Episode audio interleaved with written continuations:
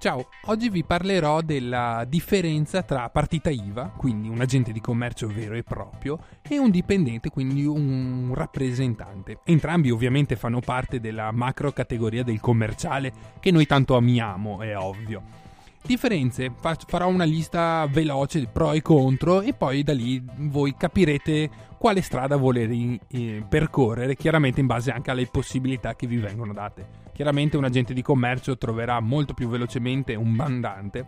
che detta così sembra sempre quasi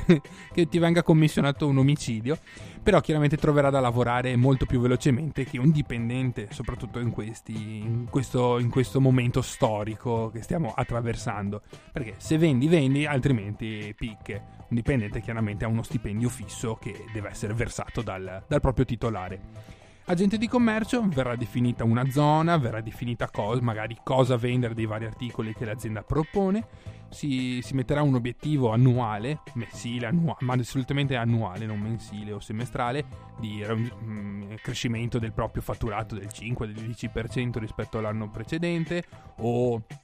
acquisizione di nuovi clienti, poi sono svariate le, le, clausole che si possono inserire, però ha libertà d'azione, quindi si va, si prende, si, si gira la propria zona conoscenza del territorio, può essere o meno dato un pacchetto clienti iniziale se l'azienda è già esistente ovviamente, quindi battere a tappeto tutti i potenziali clienti, fare chiamate, organizzarsi gli appuntamenti e via, macchina, tanti chilometri e, e, e si parte. I pro sono appunto la libertà, non dover tornare fisicamente ogni giorno in un ufficio, avere magari delle riunioni settimanali, mensili con il proprio mandante o col direttore commerciale, interfacciarsi via mail, magari una videochiamata, ma non dover magari tornare eh, nell'azienda. Un dipendente invece, eh, beh, i benefit e tutti ovviamente tutti i diritti che che, che può avere un, una persona, un, un, commerciale che ha ovviamente un contratto di lavoro a tutti gli effetti, sono le ferie, le, eh, le, ferie, le malattie, i permessi e i benefit come automobile, magari il telefono e, tutte, e quant'altro possa, possa servire a svolgere il proprio lavoro.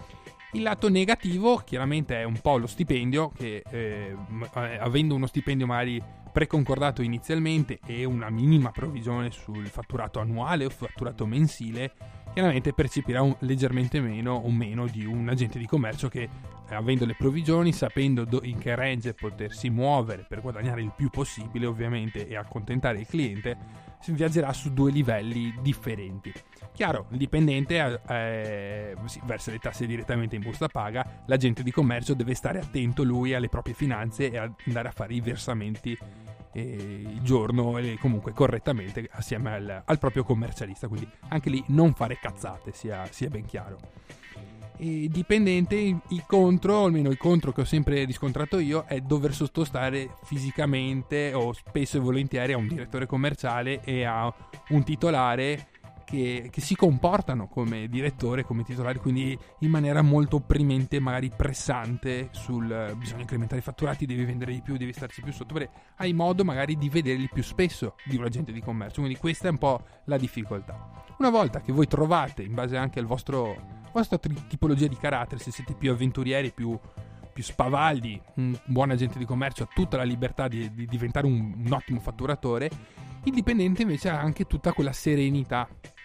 Ah, ma un contratto che ti fa fare quelle ore, sabati e domeniche spesso e volentieri sei a casa, un agente di commercio no, prende e va, e lavora, non deve guardare in faccia niente a nessuno.